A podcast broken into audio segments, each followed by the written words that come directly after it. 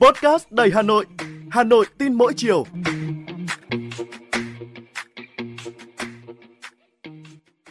Xin chào bạn, tôi là Thúy Hằng, người đồng hành với bạn trong số podcast Hà Nội tin mỗi chiều ngày hôm nay.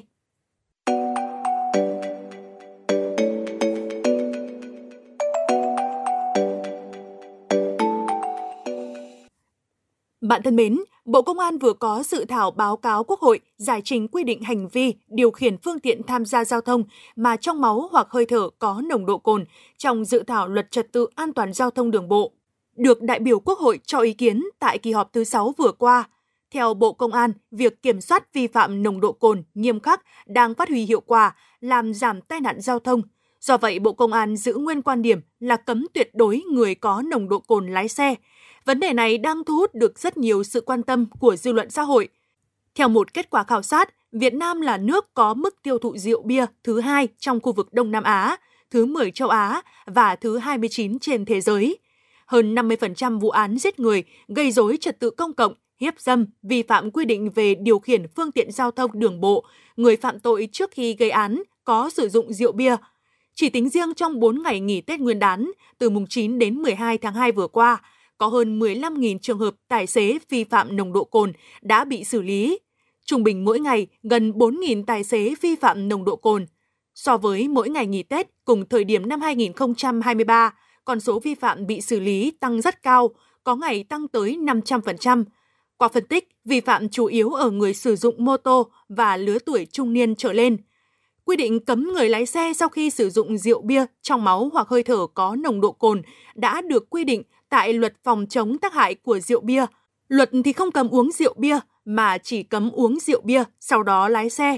Việc xử lý nghiêm vi phạm nồng độ cồn đã tạo được hiệu quả rõ rệt, dần nâng cao ý thức của người tham gia giao thông, giảm tai nạn giao thông. Tuy nhiên, Luật giao thông đường bộ hiện hành chỉ cấm tuyệt đối người điều khiển ô tô, máy kéo, xe máy chuyên dùng. Còn với người điều khiển xe gắn máy thì có mức giới hạn là 50mg trên 100ml máu hoặc 0,25mg trên 1 lít khí thở.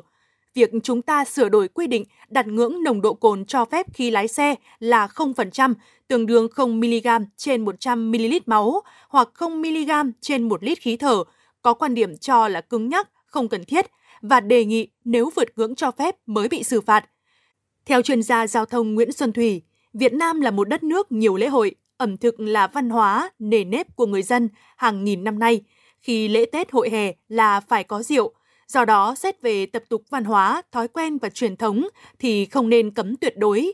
Trên thế giới, nhiều quốc gia có những quy định cụ thể, như luật pháp Thái Lan quy định rằng người điều khiển phương tiện bị cho là say rượu khi người từ 20 tuổi trở lên mà nồng độ cồn trong máu vượt quá 50mg trên 100ml máu, người dưới 20 tuổi hoặc người sử dụng giấy phép lái xe tạm thời mà nồng độ cồn trong máu vượt quá 20mg trên 100ml máu. Singapore quy định giới hạn nồng độ cồn khi lái xe ở nước này là 0,35mg trên 1 lít khí thở, 80mg trên 100ml máu. Lỗi uống rượu bia khi lái xe có thể bị phạt tới 10.000 đô la Mỹ, tương đương khoảng 230 triệu đồng và bị phạt tù 1 năm cho lần vi phạm đầu tiên. Còn tại Trung Quốc thì người điều khiển phương tiện bị xác định là lái xe sau khi uống rượu bia khi nồng độ cồn trong máu từ 20mg trên 100ml máu đến dưới 80mg trên 100ml máu. Có trường hợp chỉ cần sử dụng một số loại đồ uống như sô-cô-la, hoa quả lên men, dạng thuốc siro cảm cúm, dung dịch sát trùng, viên sát trùng miệng, họng có một chút ethanol hay một số thức ăn nguồn gốc tinh bột, đường nếu bảo quản không tốt, tồn lưu dài thì cũng có thể lên men, tạo ra lượng cồn trong hơi thở. Đó cũng là quan ngại của nhiều người dân khi điều khiển phương tiện giao thông. Dù rằng là việc cấm này thực hiện một cách quyết liệt với mục tiêu nhằm thay đổi thói quen đã dùng rượu bia là không lái xe, nhưng điều này chỉ nên duy trì ở giai đoạn quá độ. Về lâu dài, chỉ nghiêm cấm và xử phạt khi có nồng độ cồn quá ngưỡng cho phép.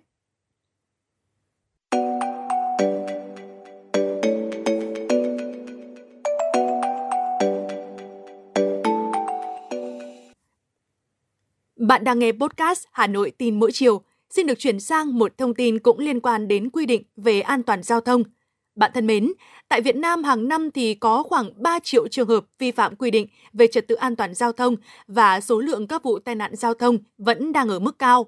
Nguyên nhân chủ yếu do lỗi của người lái xe không chấp hành các quy định của Luật Giao thông Đường bộ. Và để chấn chỉnh tình trạng này, Bộ Công an đang đề xuất bổ sung vào dự thảo Luật Trật tự an toàn giao thông quy định về điểm, trừ điểm đối với giấy phép lái xe nhằm tăng cường ý thức chấp hành pháp luật của người tham gia giao thông. Theo như đề xuất mới của Bộ Công an, dự kiến mỗi giấy phép lái xe sẽ có 12 điểm một năm. Khi xử phạt, cơ quan chức năng sẽ căn cứ vào hành vi vi phạm cụ thể để trừ điểm. Nếu trong một năm bị trừ hết điểm thì phải thi lại giấy phép lái xe. Trường hợp giấy phép lái xe còn điểm, người lái xe tiếp tục được điều khiển phương tiện. Sau một năm kể từ lần trừ điểm gần nhất, nếu không vi phạm thì được phục hồi 12 điểm. Bộ Công an cho rằng trừ điểm bằng lái xe không phải xử phạt hành chính mà được xây dựng tương đồng quy định tước giấy phép hành nghề. Việc trừ điểm bằng lái cũng tương đồng với quy định quản lý nhà nước như trong lĩnh vực y tế, dược. Trước đó vào năm 2003, cơ quan chức năng đã áp dụng biện pháp đánh dấu số lần vi phạm pháp luật trong lĩnh vực giao thông đường bộ bằng hình thức bấm lỗ bằng lái.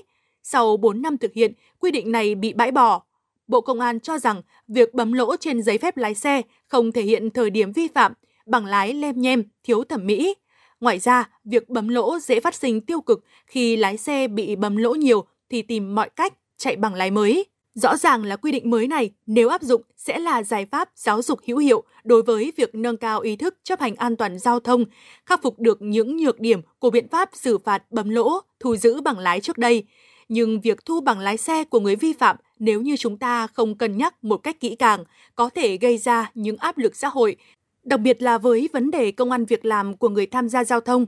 Vì xe máy không chỉ là phương tiện đi lại mà còn là phương tiện làm ăn hàng ngày. Việc trừ điểm trên giấy phép lái xe nên tập trung vào những hành vi gây nguy hiểm cho người tham gia giao thông, những hành vi bị cấm.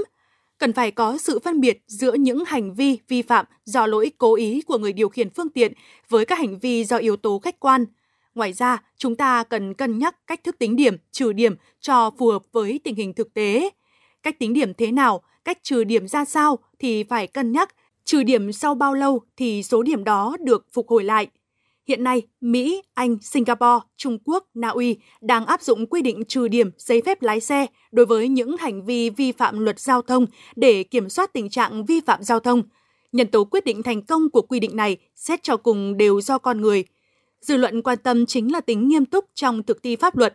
Muốn thực thi văn minh, phải có con người hành xử văn minh, và trước tiên ở từng người lái xe và lực lượng thực thi công vụ.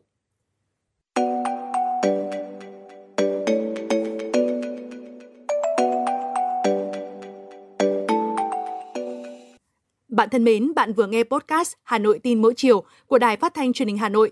Các bạn có điều gì muốn trao đổi? Hãy để lại bình luận bên dưới để chúng ta cùng bàn luận trong những số tiếp theo. Còn bây giờ, xin chào và hẹn gặp lại!